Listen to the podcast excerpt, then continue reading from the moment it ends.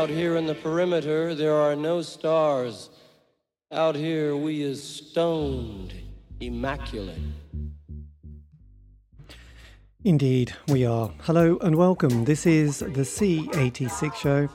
I'm David Eastaugh. As you know, we love a special guest. This week it's going to be the turn of Jarboe, one time member of the Swans, but now a very prolific solo artist who's just got another um, album that's been released this year called Illusory.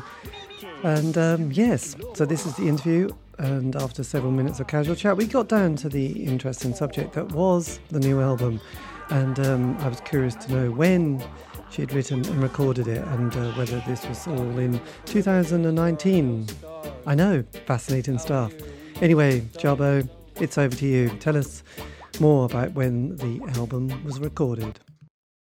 Yes, um, I mean, some of the source material that I've used on it uh, was recorded on the tour in Europe that I did with Father Murphy the Italian duo, and and it was an incredible tour, and so it was very well planned, and so I had time to record source material in cathedrals and streets, and so I used a lot of those uh, uh, sounds that I recorded on the tour in in uh, in in the album, and and the whole album was planned around a, a tour that we were going to start last April.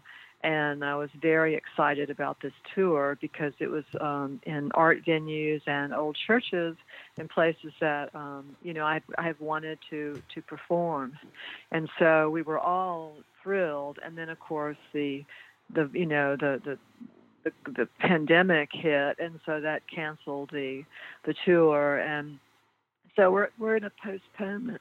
pardon me. We're in a postponement phase now, and the tour would not be with Father Murphy. It would have been with um, uh, P. Emerson Williams, who's a guitar player. Yes, absolutely. pardon me. And um, and it was a multimedia show.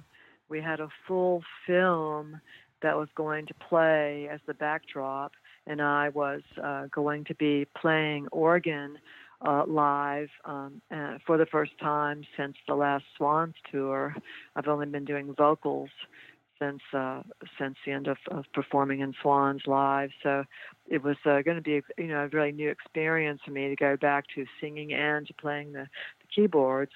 And um, so we're hoping, to, you know, when it's humanly possible, when that day is going to come, you know, I imagine that would be when there's a vaccine, um, you know, then we're going to go out and, and we're going to do this but a, a, lot of musicians, you know, are in this position where they, you know, worked really hard on on on a tour on the show, and then this came along and and knocked us all back. So I'm I'm not the only one. I'm one of thousands of musicians that were, you know, unable to to uh, to work after this virus. So, yeah. But the album was recorded, um, you know, source material, and then I assembled it all myself um, because I, um, I, when I do my own albums now, um, solo albums, I like to work completely by myself, and then if I work with someone else, then that's a different project. And so when it, so I, I, I kind of, I, I'm very obsessive with manipulating every little thing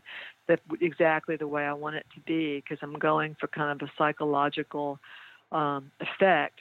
And the I and and I like keeping things such that a person could play it all the way through. And so I think that it's best to keep it at a certain length instead of just exhausting somebody with you know long 20 minute pieces of music. That's that's other people do that but i prefer to keep it where you're dealing with a, a an expanse of time where you're you're going to feel things playing the entire thing in one sitting. And that's kind of the, the whole point of that of that of, illusory is. And but i mean it's not the new album it's the last album that's out there but the new one is is sitting here you know, in my studio. done.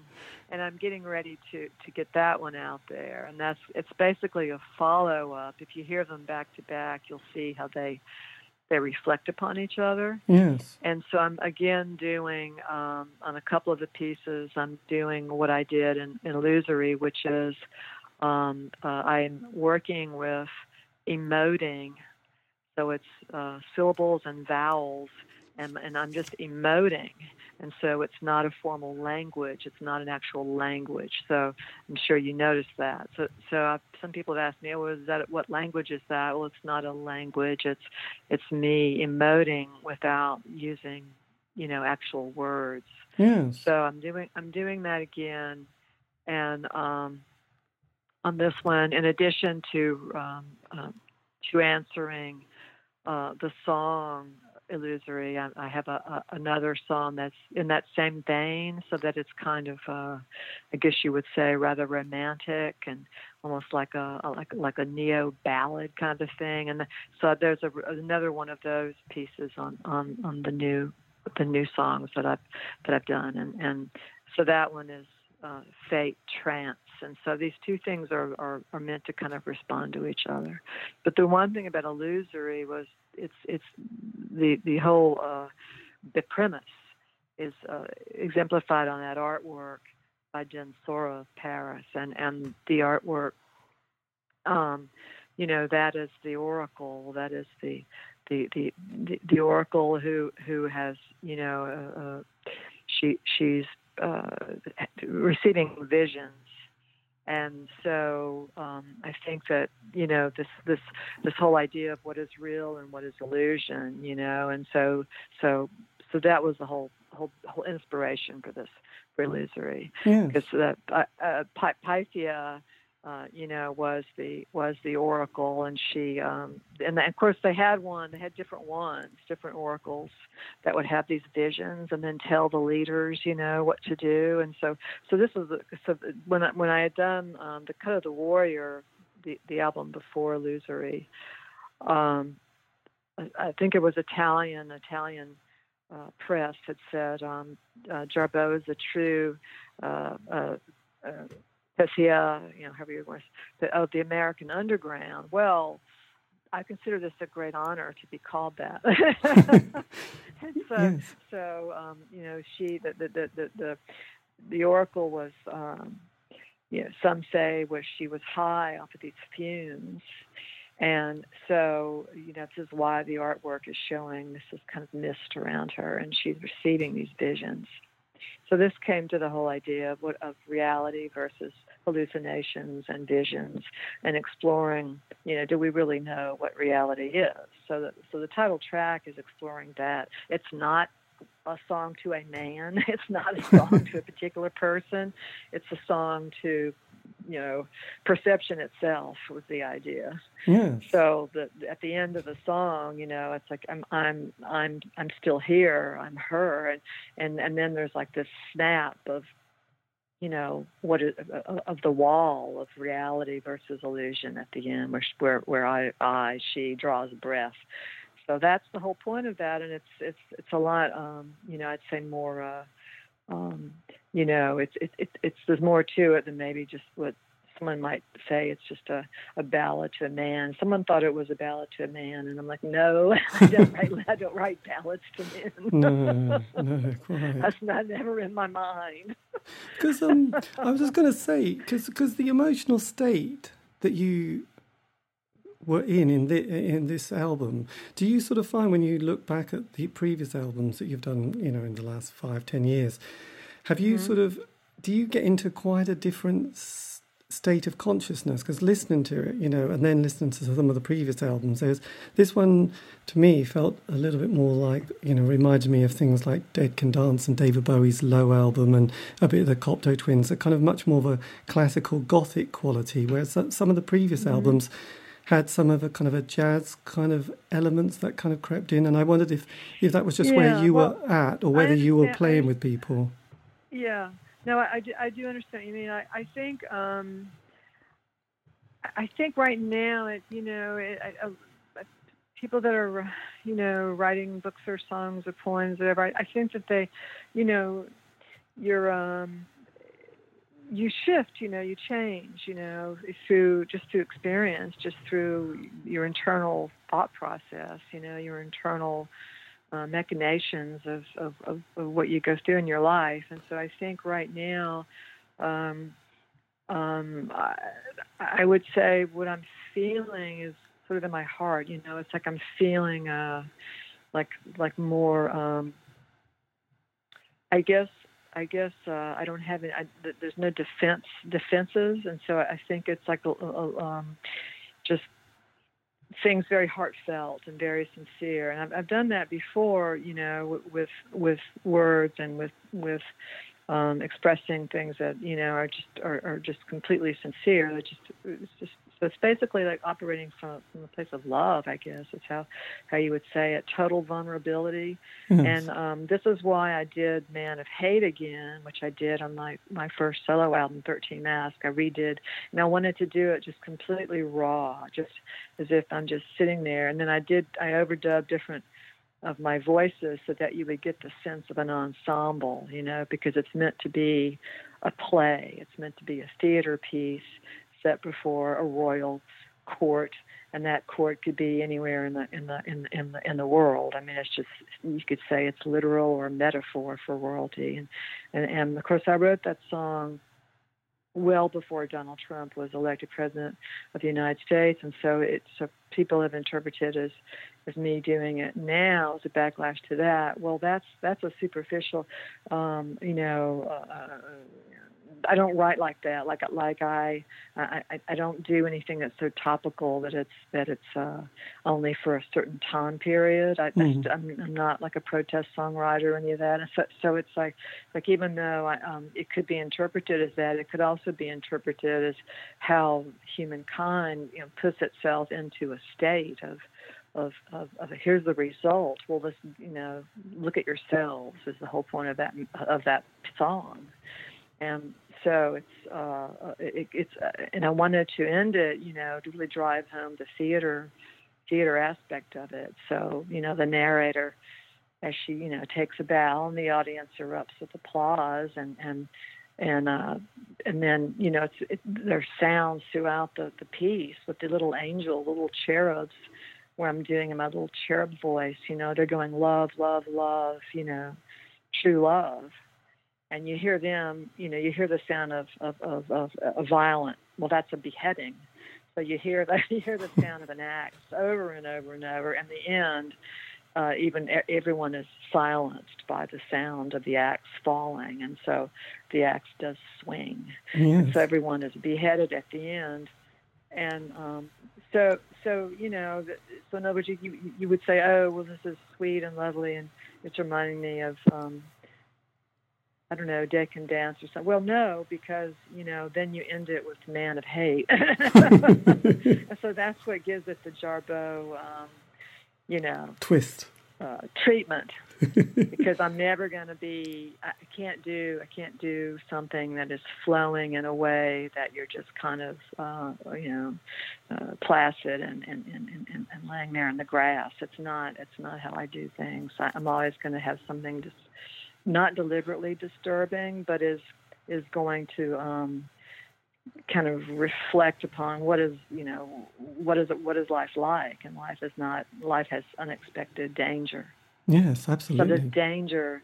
So that's why there's always going to be danger. And the, and the new one, Tulpa is the new one. That Tulpa that, that also has a has a piece that's going to be disturbing in it, you know. And and and that's because it's reflecting, you know, what we all go through. You know, we all go through that. We all have, we all have something disturbing happening, and that's that's what life is. Yes, but does does that mean then, with each album that you start and record, and the process that you're, you personally are hoping to ex- to get somewhere by the end of it to then work on the next thing. I just wonder if you're sort of these are kind of layers of things that you're you're discovering about yourself with each experience.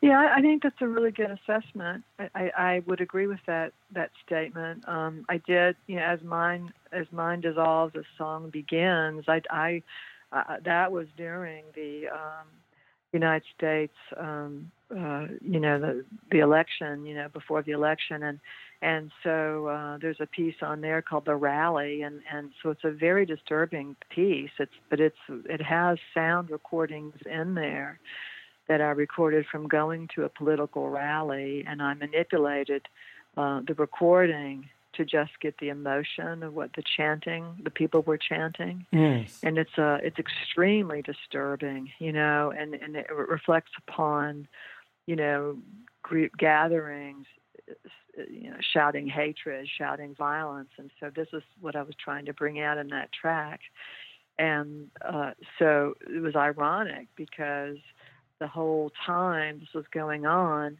the, the this election process was going on. I was I was studying, reading different translations of the Sufi poet Rumi, oh, and so I was reading his poems of about love, and so it was really um, uh, a contradiction for me, this love and hate, and and so that that album was was you know again the the, the duality, you know the dichotomy of here I am reading this these books of these love poems, which are about divine love, and then um, I'm living in a reality where there's groups of people getting together, shouting, you know, lock her up, and this is not something that I could um, I, I, I could resolve. It was uh, it was, it was like a traumatic. And so I, I decided I would um, I would do a piece about it, you know, and then kind of put that out there you know and and again you don't know that it's about a, it, it could be about any any rally it could be about a rally anywhere in in, in history but a rally where, where people's emotions are are are, are um, manipulated and bringing out the worst of mankind, not the best. Yeah. So this was this was um, kind of why I did that. Like I hit like, but it, but again, it's not it's not directly topical to to that person or his particular rally. It it had to do with, with the, the mood and the air. Yes. So just going back a, another couple of years to the, the the album you did, the Men album. When, mm-hmm. when when you brought that together, I mean, was that something that you'd planned for a quite a period of time and, and thought, God, I'd really like to work with this these different groups of people who've you know had you know a body of work themselves and, and see what happens. What was the what was the process of that album coming together? They were friends, you know. There were people that I knew, and um, I was at that time. That album and um, Disburdened Disciple, I, I I was focusing on um, on at that time on on the, the, men in my life that I had, I had the experience of men as a woman in my life, like from from the beginning, from from childhood, and um, kind of looking at it as as uh, how how those relationships had impacted me and how they and, and the mistakes that I had made in in, in in in my relationships with men, and also the uh, the the devastating impact that those relationships had had in my entire life. And there was a, a period where I went through where I uh, kind of wished that you know, I could be reborn as, as someone who never had a single relationship with a man in my entire life. And that's how bad it got for a while because I realized, you know, just how much energy is taken up with it. Yes. And I don't think that that energy is necessarily a productive one. And so I think that um, I. Uh, don't feel I'm that way now. I think as you go through life, you you get a little uh, uh, stronger. But I think for a while I was very emotional, and things would. Um, uh, I was rather, uh, uh, uh, you know, naked in terms of my vulnerability, like naked in terms of of being able to be hurt and being able to. Um, a sense of betrayal or pain. And this kind of drove me for a long time, you know, this and I wrote many songs based on this, like The Lonely Voyeur. I mean, there's so many songs.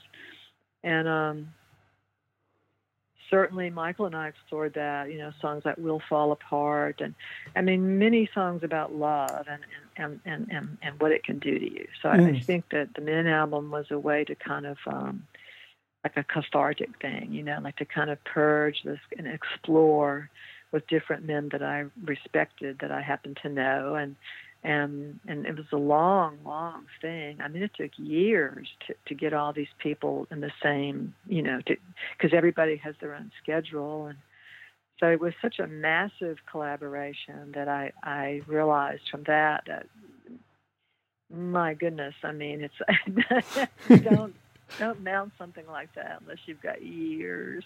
Yes. You know, because they're all busy, they're all doing different stuff, and so you know you have to wait and wait and wait and wait. And um, I was very happy with some of the ones of people that I didn't personally know, but they were friends of friends, and one of those was Iva Davies in Australia.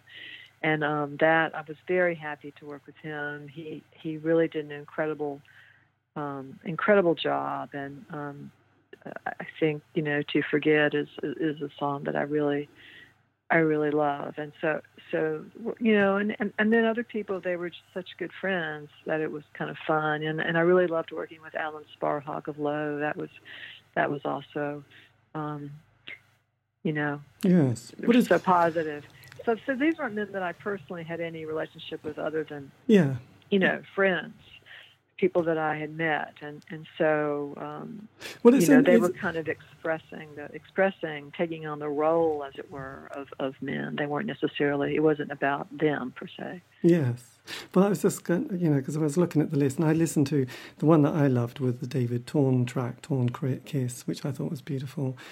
But I'd, I'd, sort of realised I'd sort of interviewed four of those people on the album when I was looking at it and thinking, and and I, I suppose interesting as you were sort of going back exploring those kind of relationship with men and sort of your feelings with them, and probably an awful lot of um, energy, focus, and compromise at times that relationships often bring up.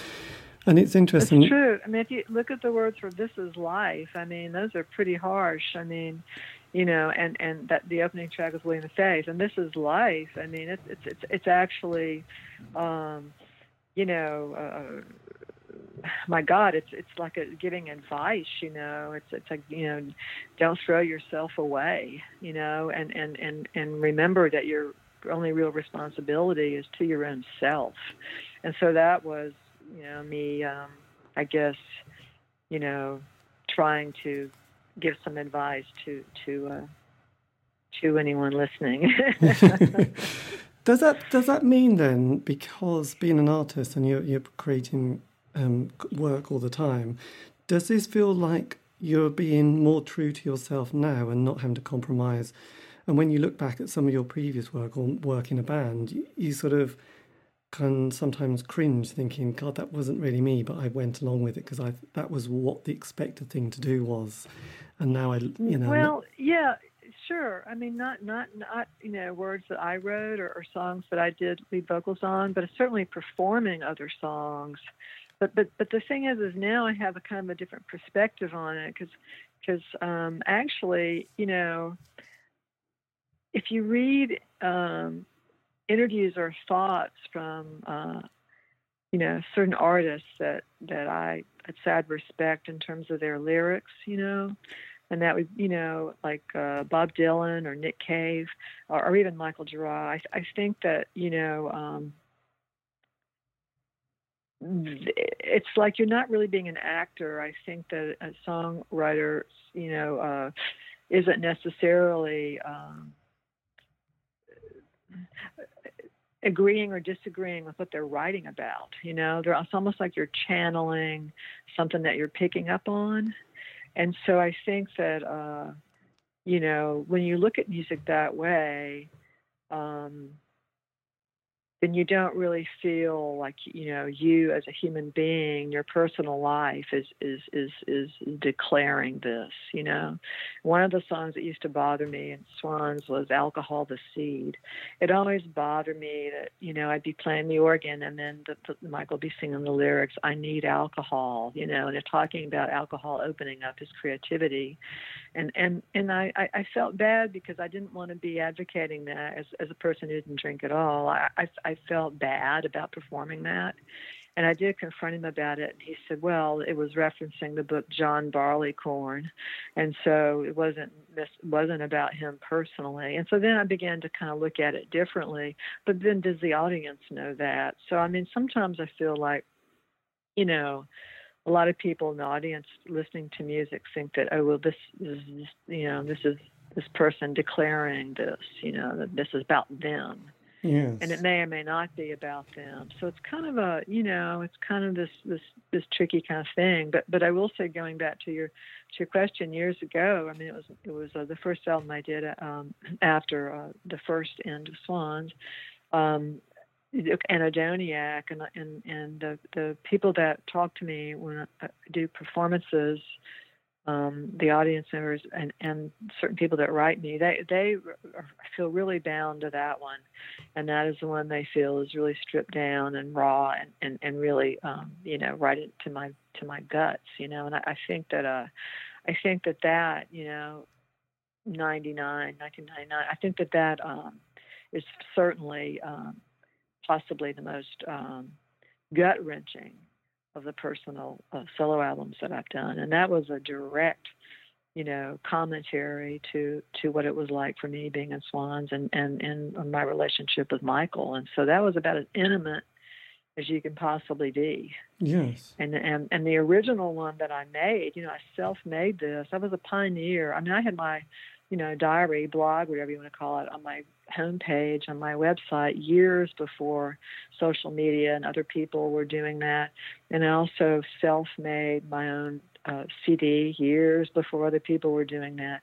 And I had a hard time getting that thing made because of the photographs taken by Richard Kern, who is a rather, you know, well known New York uh, artist photographer who's who you know New York girls and you know done many photographs of uh, you know, Lung Leg, Sonic Youth is used, and and and uh, Lydia Lunch, and he's he's like a really a, a renowned figure in New York, and he did these very graphic nude photos of me, and I and I had Kembra Pfahler, a voluptuous horror of Karen Black. She did all the theatrical makeup on me, so it looks like cuts and gashes and wounds and all this, and it's all it's all fake blood. It's all theater movie blood, and so these photos were meant to me as a metaphor of someone ravaged, you know, and, and wounded and bloodied. And so I, I even had a, had a, a artist. I wanted to wear like this chastity belt, you know, because the album is anhedoniac, and that's a word I composed from, created from anhedonia, and that's an addiction to the inability to experience.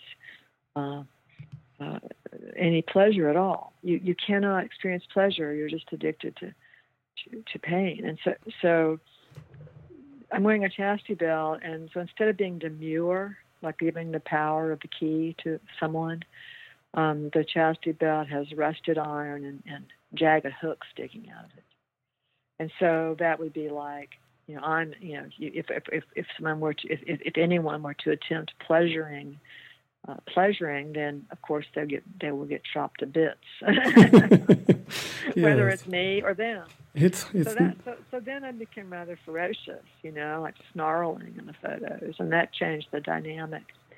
So then the lyrics were were very extreme, not not by today's standards, my goodness, but and by this by the standards then they were they were extreme with the with the language. So to get to the point, I wasn't able to find anyone to to uh, print this uh, manufacture the the CD booklet and and, and, and the artwork. Yes. Denied over and over and over again. Can mm-hmm. you believe it? I mean, so so finally, I had to turn, ironically, to a pornographer to make my artwork and to print my CD booklet. God, the, the, it's the, incredible. The irony of you know, that when you when you, when you look at the, all the you know stuff that's out there today, you know, like the rap music and all this. I mean, it's just like hard to believe that that's how it was. Yes, absolutely. That just that many years ago. So I self-manufactured that, but that thing is is is really raw and it's really uh, diaristic for sure. So that that would have to be the most um, you know, personal. And then people, then when people criticize you for that, including other artists, um, my response to that is, if you, what you'll learn is, the more personal you are, the more people respond to it. The less, the less personal you are, the less they're going to respond to it. So, what's the fear factor here? Mm, absolutely. Well, I mean, slightly different, but I, I still sort of, you know, um, it still affects me when I listen to David Bowie's Blackstar album, which is, I know it's a slightly different conversation, but I mean, an album that he made knowing that he was dying, you know, it still has things in it which I find quite hard to listen to for various reasons. Because, yeah. you know, yeah. You, you, there, there, there's no ego, there is kind of an inevitability, and he must have realised that. So when you recorded that album, you know, there was probably no, very little ego and much more sort of, um, yeah, not desperation, but probably there was nothing being held back because there was no point holding anything back. Yeah, and and and it was uh, uh I was uh, yeah, and it, and it was done, you know, in, in in sort of a fever, like you know, I, I like a just just nothing in the way, you know, just completely um came out like very immediately and and uh flowed, you know, and and that went that was the time that was um a real turning point, and I've talked about that many, many times in the past, so I don't you know, need yeah. to go into it. But but but it it was a real turning point um, in terms of uh, seeing what you could push through, like what wall you could walk through. What what wall can you push through in terms of pain, in terms of personal, um, uh, um, you know, identity and pain. Yeah. And one of the problems is when you're young and it doesn't have anything to do with age, just young in terms of uh, being involved in something. So for me, to go from performing in art galleries and little local um, singer-songwriter uh, uh, performances to, to and then choirs and all that to go from that to moving to a very dangerous neighborhood in those days the east village and um, you know really the mean streets i mean full of gangs and drugs and pushers and just nasty. You know, uh, for me to move up there and then to join with, was a ferociously loud band um, was took a lot of courage, you yes. know, and it took a hell of a lot of courage. I, I mean, my life uh, previous to that had been extremely comfortable and, and, and you know going to you know the symphony and you know, buying restaurants and this kind of thing. And I went up there. and my experience in New York prior to that, visiting many times, had been going to the Met, going to Lincoln Center, you know, going to Broadway, going to art galleries, art museums. And so, you know, to, to actually go to a place that a cab wouldn't even go, that's how dangerous it was. Uh, and then stepping outside of the, the bunker, which is where we called where we lived and rehearsed, which is no windows and giant steel door. Um, you know, every day, hypodermic needles, uh, you know, broken glass, you know, men urinating on the street. I mean, it was, it was just it was just unreal. Yes. And I got through that. I got through that without ever being mugged you know, which is pretty amazing considering everyone else had, you know, knives held at their throat, etc. So, you know, I, I think that um, my, my, my point is that I, you know, I was being formed in a being, I guess you would say, me out from under the uh, protective, you know, umbrella or whatever of my family and what it was familiar to me, my yes. friends. So I'm in a foreign place. And so this so what happens when you're in that place? You become in a group, you're in the group, you know, the band, you're in the band as it begins its trials and, and tribulations. You're, you're, you're, you're out there on stage when you're being pelted, when you're being having things thrown at you, when people are screaming at you. You know, it's like so you go through all that, and then finally you get to the point where you're able to um, express yourself as a performer, you know, in the band, and then you have your own audience that's gathered around your part of the stage.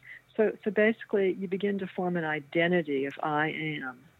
Yes. So what happened to me? It was I am Jarboe of Swans, and so, so there's a certain amount of celebrity involved in that status. Oh God, yes. Chasing, people chasing you down the street and it's kind of people throwing gifts at you, you know, on the stage people. And so so i think you know i've analyzed it now that when that ended there was a, tremendous amount of grieving going on for me you know because that was what i had that was like my fam that was my real family that identity. That music was my real uh, intimate home. So i think that um you know that there's a danger a danger there for for uh, musicians that you know realize that it's that it's very important to not connect your your identity to the, to what you're doing in that situation. Because then when that is uh, ended um, you know, for whatever reason, then you're going to go through what I went through, which was like a post-traumatic stress disorder, and and and so that's what created the the anhedonic experience, and and um, and then of course, you know, all the other stuff that follows. So I'm I'm I am uh, I'm healthy, healthier now, and and and I'm um, uh, very happy with doing my own work, but that took years of of uh, of, of uh, you know self analysis and, and all that. I, I, hope that makes sense to, to your listeners. Yeah, yeah. I mean, just briefly, that, you know, because um, because your childhood, you, your father was quite an extreme character because you you was you, you you played organ, didn't you? And you studied opera, and yet he was quite a controlling character as well in your life. And extremely, that, extremely so. Yes. And that, yes. I mean, those formative years, whatever happens when you're in later decades, I mean, we're, we're a little bit old, you know, you, have got a few more decades. You, your childhood is such an formative period. I mean, if you, if you get a kind of a strange childhood, the rest of your life is going to always come back somehow to that. Whereas if it's not, I mean, it's a bit simplistic to say, but your childhood was quite extreme, though, wasn't it? Yes. And, uh,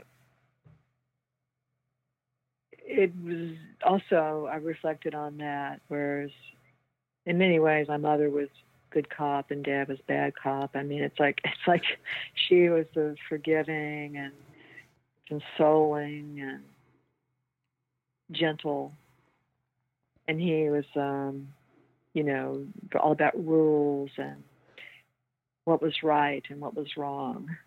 So was it the case and, that you was it the case that you were often wanting to get um, some sort of recognition from your dad because he would give you kind of um, one atten- you know a lot of attention, but then would be quite harsh on you at the same time. So it was a bit like that position of like trying well, to. Well, I realized this is true, and I realized um, uh, when he was still alive, um, I realized that that would never happen because there was nothing that I could do that would get his approval there was nothing I could do.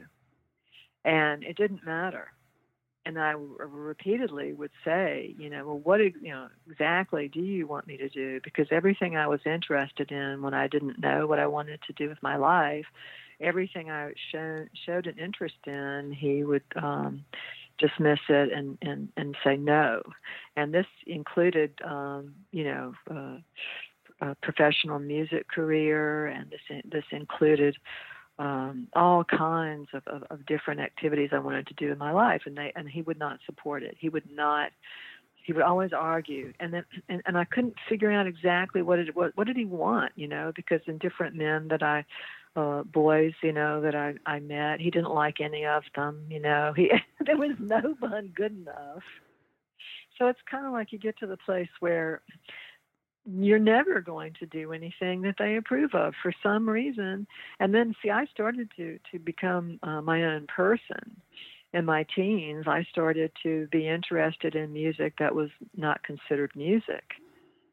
I yes. was greatly influenced by what was coming out of England, and I was uh, very influenced by the you know the the the the the, the, the you know the more of the the heavier kind of uh, rock groups and and uh, uh, so I mean, I, and and then when I heard a lot of things that was happening, you know, I'm still at home, I'm still a kid. I I started hearing this this what is very extreme sounding to most people's ears because it's new, it's different, you know, and people hadn't heard all this stuff and and this is when everything changed. This is when I made the made the, the leap and, and became interested in rock music and uh, that was no that was like that was no and so then i started dressing the part you know as, as all kids do you know and and that was just no. So see at that point i think he just sort of turned his back on me like thought i was just i had just you know was a complete failure yes. because I, I i didn't uh i didn't fit the mold of of what he wanted. And and at one point he said he just wanted me to sing in church and to sing for weddings. And that would be the only time I would sing. And so, you know, and, and then, but then the thing was, he was not a religious man himself. He didn't go to church. My mother was devout Roman Catholic. And, and uh, so I mean I constantly got mixed signals as a kid, and I think maybe that was probably really healthy for my brain in terms of being able to be creative, because it's like total chaos all the time and mother and and, and going to mass and all and then uh, and then uh, her family and her people all coming from New Orleans. And so you know being exposed to the Mardi Gras and all the street tap dancers and all this kind of stuff that happens on the streets of New Orleans. I mean this this also was very influential. And then you have and then dad uh, the interesting thing about dad was he he was an amazing artist. He could draw and paint and he had this beautiful singing voice, you know, and and he was very interested in music and art, and I kind of feel like that's who he really was. He just it, it was just suppressed. Yes, with the with his. And he, he I was going to say. Well, he had he worked his he worked his way through school. He paid for his own college education. He, after that, he got a master's degree. I mean, he he really was you know educated and and totally self made. And I think that um, he'd had to suppress um, art, you know, as a way to make a living and as a way to survive. And and I think that opportunities opened up for him during his life for for the things he thought would would uh, be um, you know secure financially. And a lot of a lot of uh, people were doing that you know they were just going for for for what would be secure financially with everything that had happened with the war and with you know the depression and all this stuff. So i kind of think it makes sense. Um his own dad had lost everything uh when you know there was a depression. So i think that i think that um he was all about that. But his true nature was he was a musician and an artist so any talent that I, I got is I inherited it from him, yes. not from my mother's side. And did you and did you sort of feel really kind of I don't know about empathetic, but did you feel kind of like um, um, I was going to say, you know, seeing your mother probably in the middle of this relationship, did that feel quite hard at times? Watching her trying to sort of balance everything while sort of, you know, as as sometimes people do when they're in in in a family dynamic or friendship dynamic. You know, somebody is just trying to make the peace, and every and other people aren't that bothered. They can hold their ground. I just wondered if you ever felt kind of sympathy to your mother. Oh, yeah, she wasn't. I mean, the thing was, she was like my she was my best friend. I mean, she was she and I were extremely close, and uh, I mean, I think of her almost every day. You know, like I, like in fact, I do think of her every day, and I, I, I, I have memories flooding my brain like all the time from her. She was an amazing person, and and really um, taught me a lot about um, just this, which is actually a Buddhist uh, idea as well, which is you know you see what has to be done, you do it. In other words, you're not looking for for any kind of um, request or thanks. You just do it. So what that means is, you know, you're at a friend's house, you see a pile of dishes, you know, you just go in there and you help clean them. You know, you see something that has to be taken out to to to rubbish the trash, you take it out there. I mean, you know, in other words, you do you see what has to be done to help, and you do it. So she was like that, and and um, I so I now have raised with that ethic you know? And so I, I i'm i'm always trying to be conscientious and think about other people and and how i can help and what i can do in terms of you know like the aforementioned task. It's like it's like she was she was exemplary in that. She simply um kept it together. She kept the entire household together.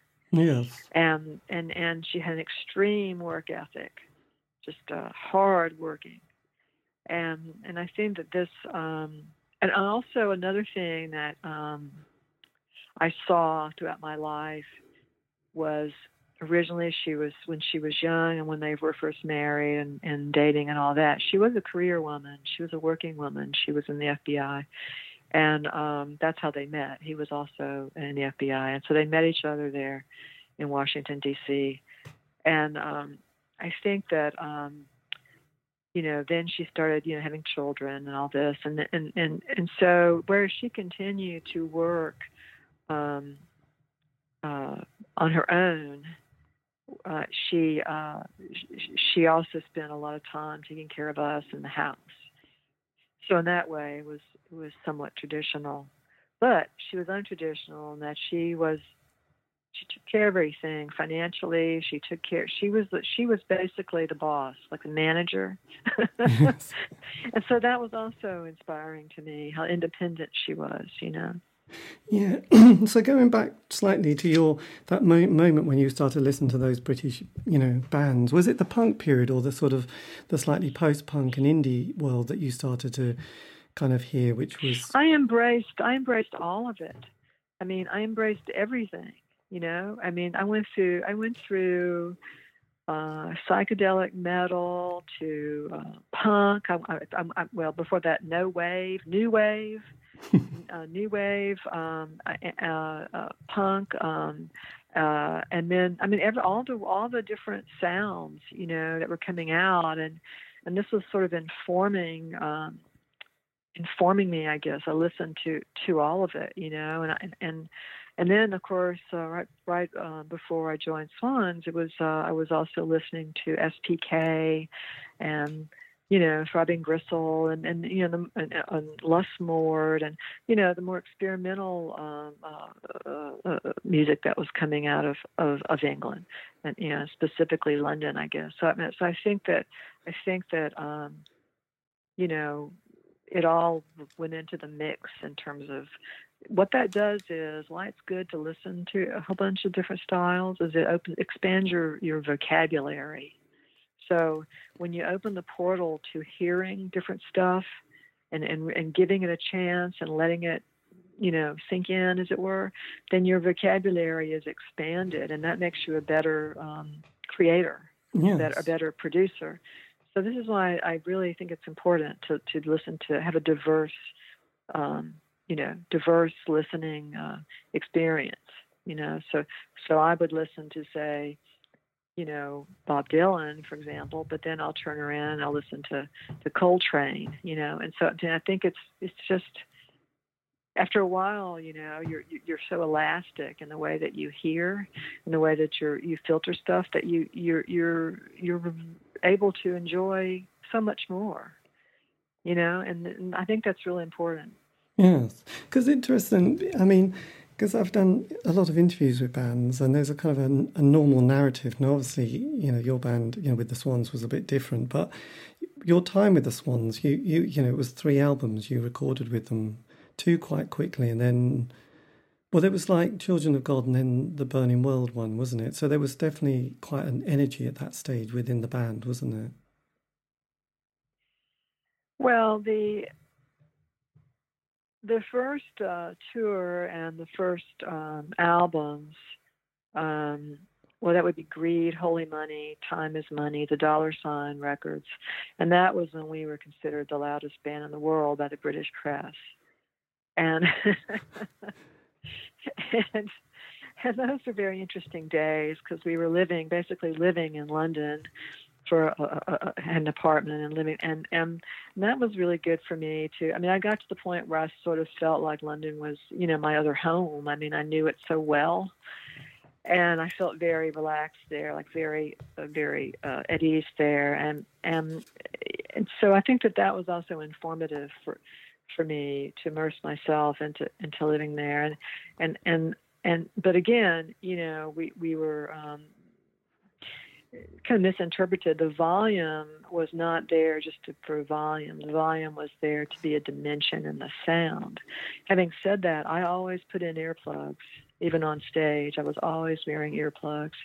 It got to the point where I was very theatrical with how I put in my earplugs, only doing so once I got on stage, so because I wanted the people that noticed to say to see, oh, so she's putting in earplugs, so we should do the same because I didn't want I didn't you know the the sound was enough to you know to make you go deaf. I mean it was horrible. So so so I think that, but again that was considered part of the of the dimension in the same way that today Sunn you know uh, Sunn is the same way you know they they um, Stephen O'Malley's project they uh, have a very very loud low end and that that is part of their aesthetic. So it's meant to make you rumble inside. It's meant to make your, you know, your intestines jump up and down. It's meant to.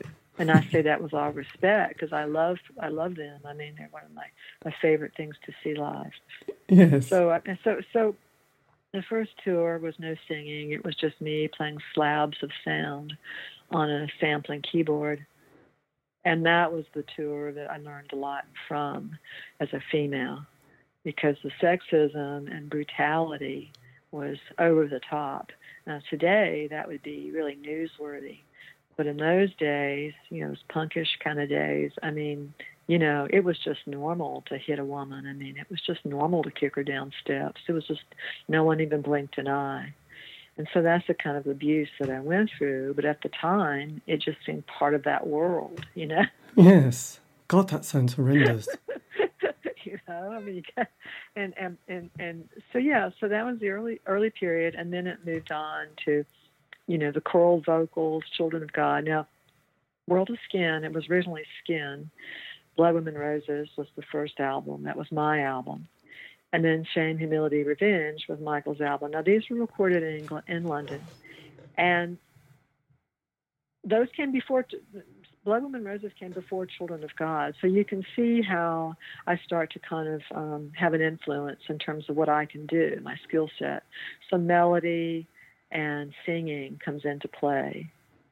And so by the time Children of God um, was recorded in Cornwall, um, you know, I was quite familiar with singing in these big studios with these big microphones, and and I was, um, you know, already a, a, aware of the different tonalities of, of, what to do vocally. You know, the wild, the wide range of tonalities. Yes. And and voicings and characters so you go from sounding like a flute on In My Garden, breathy as you can possibly be without passing out, and then um, you go to you know the song "Children of God," which is you know I mean I, that's my music for the for the title song, and Michael has these these sloganeering words. Well, that was a little, little in my mind. That was like Hare Krishna girls, you know, like chanting. So so I so that was able to explore. You know that helped me to explore, as did Blood Women Roses helped me to explore the different um, voices I had and different voices I could use. Yes. So, but, but, but but yeah, the turning point. You're right. I mean, I'm going to say that after Great Annihilator, I'm going to say that that, that you know, in my opinion, uh, I, I like my version of Level Us Apart, the black version, which is just me and you know, me on the organ and some guitar. I think Norman plays the guitar, and that's that's a simple, stripped down version. You know, very soulful version.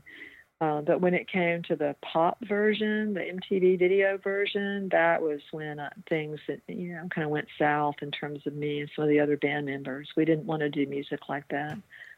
Yeah. And um, so then that that particular Love Will Tear Us Apart, getting all those plays on MTV, that that is what opened the portal to a major label walking in the door, and that was the Burning World. And and I to this day don't like the Burning World because um, the singing, uh, you know, I, I, I and, and and new songs themselves, I think are quite good, but I didn't like the fact that when a producer comes, I didn't like the the, the fact that it was it was taken out of our hands by the the business people. It's taken out of our hands, and I don't like the way it sounds, and I did I didn't like the experience of working on it.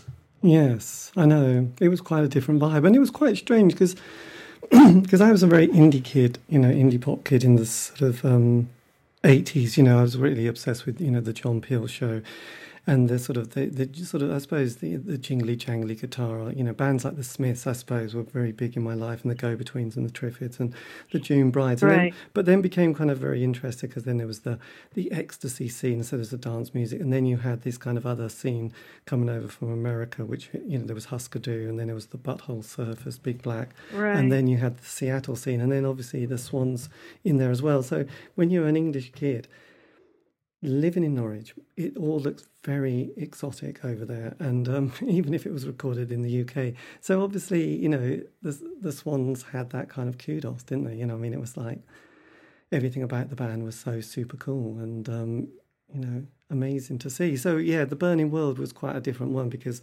suddenly it was a major label, wasn't it, and and a major producer, and it it had a very different kind of pop sensibility to it. Yeah, um, yeah, that that could just do an entire I got an essay on the whole experience. Um, anyway, I, yeah, I, I don't advise that to anybody. I, I know plenty of, you know, obviously uh, pop artists and, and, and, and rap artists uh, only, uh, and, and many of them don't even write their own material, and they're used to that kind of thing. But I think that, uh, you know, to, to, to be what we were, you know, to, to, that doesn't make any sense. And so I think that, um, if you look at say what Sonic Youth did, I mean they maintained to much much more powerful degree, uh, in my opinion, uh, integrity with their sound when they went on to the big label. And I think that the problem was we were in the neighborhood the first band to be signed by the major label. Yes. And I think that hindsight is 2020. So hindsight, it would have been better to wait and say no to that offer and, and to wait. there were many things that I saw that I disagreed with. And I remember uh, Norman and Michael had a meeting with John Cale, you know, to be the producer, and, and and and really, I think it would have been better to wait to have someone like John Cale or or I mean, there were many names that would have been appropriate to to be the producer of, of, of if you're going to bring in an outside producer. Um, but I was surprised at the, the one that was chosen. I, I didn't see upon listening to their past work that there would be a, a, a relationship there. And so, I mean, I think it was just all very kind of awkward for me.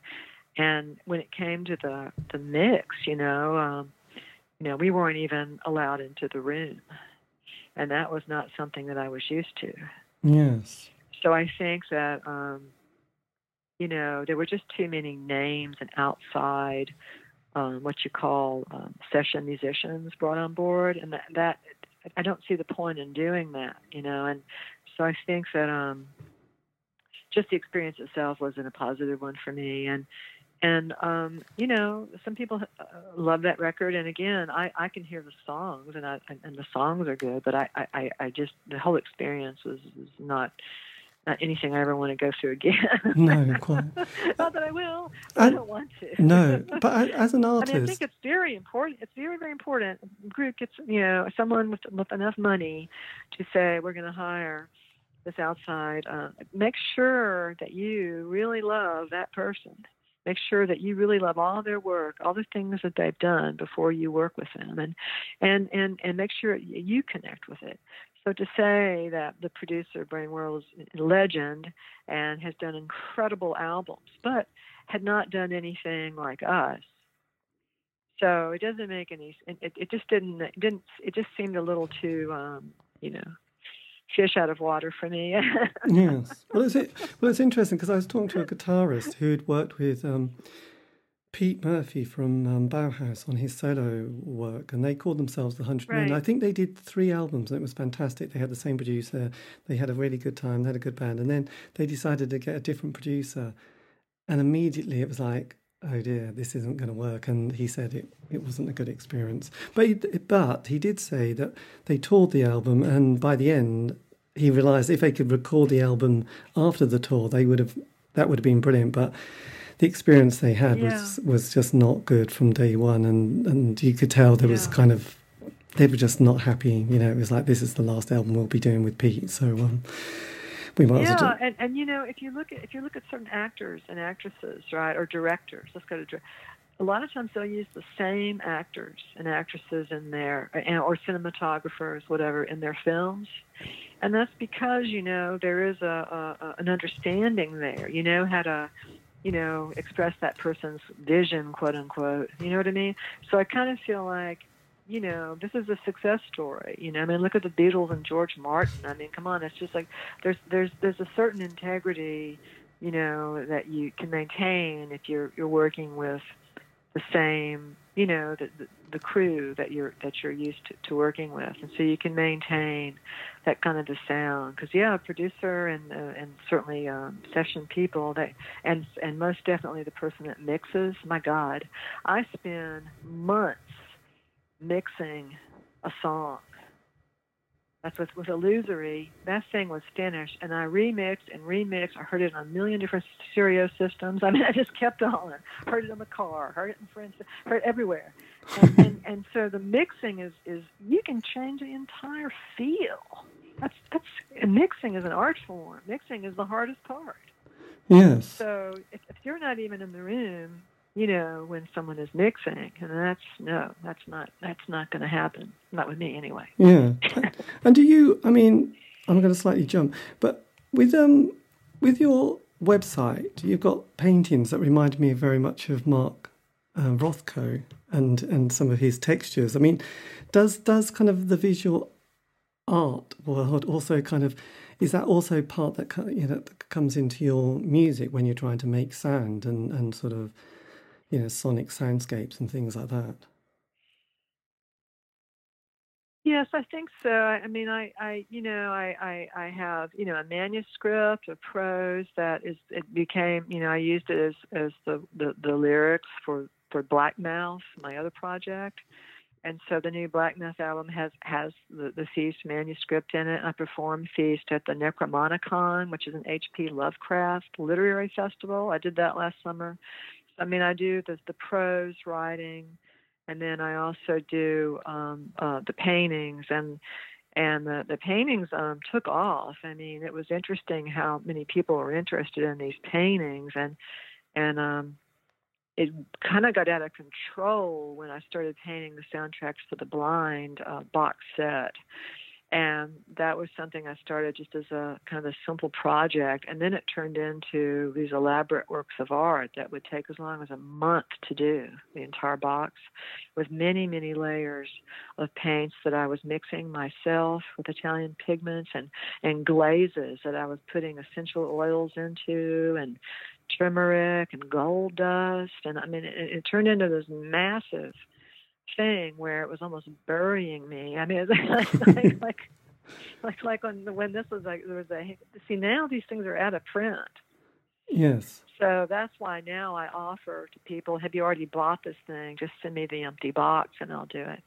Uh, but for me to do these now, people want the records, and I myself am going to have to go to a reseller. You know, I myself am going to have to fork up as much as 400 U.S. dollars to buy it. So right. it's like it's it's become out of control. And but when when they were readily available and I was able to buy them, um, you know, in bulk from um, from Young God Records, Michael's record label, when I was able to buy them at at a, a um, you know a, like a pr- price a shop would would pay for them and repaint them, the, then the prices were were pretty were way too low. I mean, for the work I was doing, I was just basically it was a labor of love and and um, it was insane. I mean, my entire house was full of makeshift tables and cloth draped all over everything, painting, and my hands turned into where I couldn't even hardly use them. They were so overworked. Yes. And and just cracked and dry and I was really killed myself um, on, on, on those for a while. So, so yeah, so that took off, and then the energy paintings, which was this whole idea of transferring, you know, energy from my hand on a canvas, and and then glazing that. That also takes a while, but those started taking off. So, and then there've been a few commissions of just the actual large scale paintings, and that's you know that's depend the price depends on you know how big do you want this thing? So i mean so yeah so so that's that just kind of you know evolved. And um it is very satisfying to work in a in a visual um, medium. It's very satisfying. Yes i just wondered if that kind of also complemented at times if you ever had felt a bit stuck doing the music. You thought actually i'll just move over to the art and then i'll come back to the music and and yeah, I, I never thought about it, but I'm, I'm sure you're right. I'm, I, you know, I think that anything, like I also, um, you know, several times a week, I also do at least, you know, 25 miles on the bike. And so, I mean, I think that, I think that, um, you know, any kind of thing, exercise, uh, maybe going for a walk, any, anything that you do can, can refresh, revive your, something else that you're working on.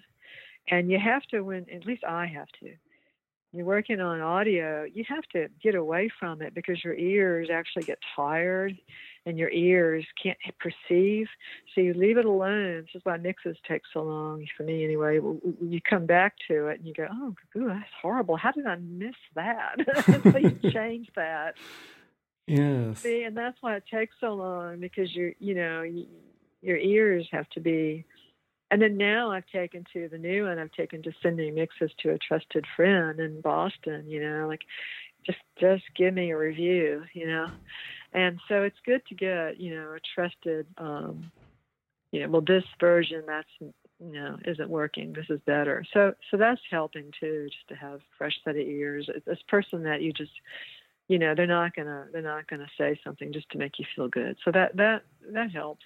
And then, um, but yeah, you know, so any, so yes, to answer yes, anything that you do that's different is going to refresh the other thing. Yeah, because it's um because because there is a kind of time in life, and and it often takes a few moments to sort of completely step away either from a relationship or a partnership or a, a sort of creative endeavor. So when you when you sort of stepped away from the Swans, did it feel like this was a definite moment. Had you tried to sort of step away before the final time? Well, the, you know, someone asked me um, uh, a month ago. I did, was doing an interview. They were like, "Well, why did you do all these solo albums while you were in Swans?" And I was like, "Well, thank God I did." Because you have to, you know. I mean, I was always working on my own music. Rehearsal and Swans would stop. All those guys would go out quite a few of them would go out to you know to drink all night. I would stay in like goody you know little little teetotaler goody two shoes boring me. I would stay inside and start p- composing and working on my Casio, and um, you know developing my own songs.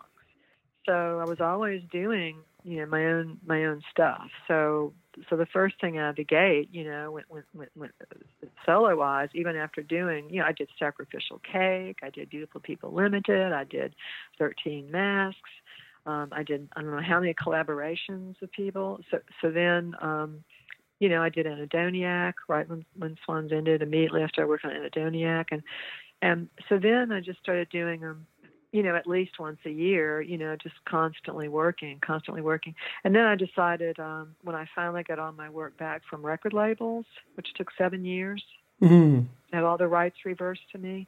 Um, I then decided, um, you know, I would experiment with just doing uh, digital, either download or streaming. And for the first time in my life, I started earning money and I was like, wow, you know, like yes. struggling to see what record labels are good for. I mean, here's the thing they're good for getting you publicity, they're good for getting you interviews and planting reviews. And if you're going to go on tour, they're wonderful for that because you have merchandise to sell after the show, and that merchandise can help put gas in the tank. I mean, it, it helps you to, on the road. So that's why it's very important if you love a band to buy something yes. at their concert because that money is going to help them to continue to be on the road. And people people may not understand how expensive it is to tour. You have to pay highway fees and you have to pay all kinds of money to tour. So it's it's it's, an expensive enterprise. Yes, absolutely. So anyway, so so so I would say to people, you know, yeah, if you're going to tour, for sure get your get physical merchandise, and then if you have a, a company, then they could help hire a publicist to promote, you know, your tour and your, your record. And, and of course, all that was done for illusory. And then, of course, it didn't happen because of the virus. yes, absolutely. So, so, so coming to the current time, you've got more material and an album that's kind of due out, hopefully in the next, well, whenever we can we can sort of think about it, and and hopefully a tour as well in the next 20. Oh yeah, for sure, um, for sure. I think the agent, the booking agency is being a bit optimistic. I mean, uh, you know, I think it's already an, another one is already uh, tentatively confirmed. But but the thing is, is that we don't know what's going to happen. You know, and and uh, so it's going to be right now. Uh, last time I looked, uh, U.S. citizens are banned from even going into the EU. So I mean, it's just like well, you can't exactly tour if you can't even enter the country. Yes, like, this is and true. of course, I haven't had it and I don't know anyone that's had it. But uh, but of course I am sheltering in place and wearing a mask when I have to go out, and I mean I'm doing everything correctly. I'm certainly not breaking any any uh, uh, social distancing barriers. I, I have too much to, to lose. I mean, I can't possibly hurt, damage my lungs. So Yes. the thing is, is that um, I've been very healthy and, and, and taking lots of supplements and vitamins and exercising and um, but yeah, I mean, not being able to go see a play because I love to see theater, not being able to go see a dance performance because I love what seeing dance performances. I mean, that's been you know that's been pretty brutal on me because I, I love to go out and see you know cultural Yes. events. I mean, that's my life, and so so to not be able to see any of that has been a new thing for me. Yes, absolutely. It is very strange. I mean, it's quite surreal. So, look, if you could, um, if it was like something that you could say to an 18 year old self, as an example, you know, something that you've learned over the decades that you thought, actually, that's kind of, I didn't know that when I was 18, but my God, that would have been such a good thing to have been told. What, what would you kind of just kind of whisper in someone's ear just to um, give them some help in life? Um, oh, it's so corny. I know, it is so corny. no, no, no. I mean, what I would say is so corny. oh, good. I would say, oh, I can't believe I'm going to say this. I would say stay in school and get as much education as you possibly can, and don't don't let anything to take you away from that. I would say don't get involved with anybody. Your your education and your skill set to survive in life and, and prosper in life is more important than any boy or girl. Yes. That's what I would say. But it's hard. When you're 18, you do fall in love quick, don't you? it's horrible yeah and i think that it's the hormonal uh, uh, flood of hormones and i think that this is us being primitive you know we're still quite primitive and and and so in terms of our evolution so i think that um, without that biological urge i think that people would be able to and i don't think everybody has it quite so bad because there's plenty of people that just plow straight ahead and get PhDs, you know, and they go on to be on television talking about their book. I mean, they they they are able to to just advance solely on, you know, their agenda of, of being the best they can be. Yes. And so, if you can do that, and the other, I, I, I salute thee. Yes. You know, I don't think everybody can do that. I don't think every woman in the world can have an incredible career in education and also a family. I don't think every woman can do that. So I think that I think that um, you know, my advice to myself at 18 was would be focus on school, no one, nothing else. Go as far as you possibly can with your school, Yes. and then the portals will open. And then another thing I would say is don't be afraid of your father. Uh, you want to uh, be a performing uh, musician. Um, try it. Just go. And I think that um, you know, because really, when you look at it, it, it took you know, I mean, bless him, you know, it took his death for me to move to New York, and so I think that um, you know, there's something to be noticed about that. Yes. That's, it is. Um, God, without sounding corny as well. I mean, it is tough being a woman, actually, isn't it? Because there is a kind of the thing about being a certain age to have children, and then the Mhm. expectations of being a mother, the expectations of being a girlfriend, and you know, then the later years, then the, the menopause, and then everything else that goes with it. So Yeah. it is. Um, It's true, you know, and in the and in the South, you know, uh, in, in the South, and I don't know, maybe it's everywhere, but I can only speak. In in the Southern United States, there's a tremendous amount of pressure on on uh, on when girls, females, to have have a family, and and you know, and, and I think that um, if you don't, it, it's considered rather odd, or people will talk about it like, oh, isn't it horrible that you know she she got engaged and found the right man and got married, but now she's 46 and she can't have any children. It's like, why are we talking about this? Okay, maybe what's wrong with that? So it's like, but this is the kind of thing I'll hear and I have to kind of swallow hard, like, this is true. okay, well, I won't say anything to get into a fight. yeah, I know. It's tricky. but you know, I have, I have uh, uh, uh, hundreds of them. They're all songs. yes. So it just depends on what you want to call your children. Absolutely. God. Well, look, this has been amazing. Well, thank you. And I, I have to say, I've really loved spending the last three days going through your um, solo work. It's been fantastic, and it's great, you know, just like hearing different moods and different moments. And like I said, that some of it is quite, I suppose, quite sonic, and then a bit of it a bit jazzy, and then a bit of it a bit more sort of um, electronic. And it's just, you know, it's kind of fascinating hearing an artist going through different sort of periods of their life. Thank you very much, David. I really enjoyed talking with you. Yes. And that was me in conversation with Jarboe talking about her new album, Illusory, that's just come out and is available from all good, all good uh, record shops and probably online as well. And uh, yes, she has got a good website as well. So if you go to thelivingjarboe.com, it's all there. There's no dots or dashes, but it's just thelivingjarboe.com and uh, you'll you'll find out more about her work and uh, other such event activities. Anyway, this has been David Eastaugh, the C86 Show. If you want to contact me, you can on Facebook, Twitter, Instagram. Just do at C86 Show, and also all these uh, interviews have been archived on Facebook. No, it hasn't. That's a lie. archived on Spotify, um, iTunes, and Podbean. There you go. I got there in the end. Anyway, have a great week.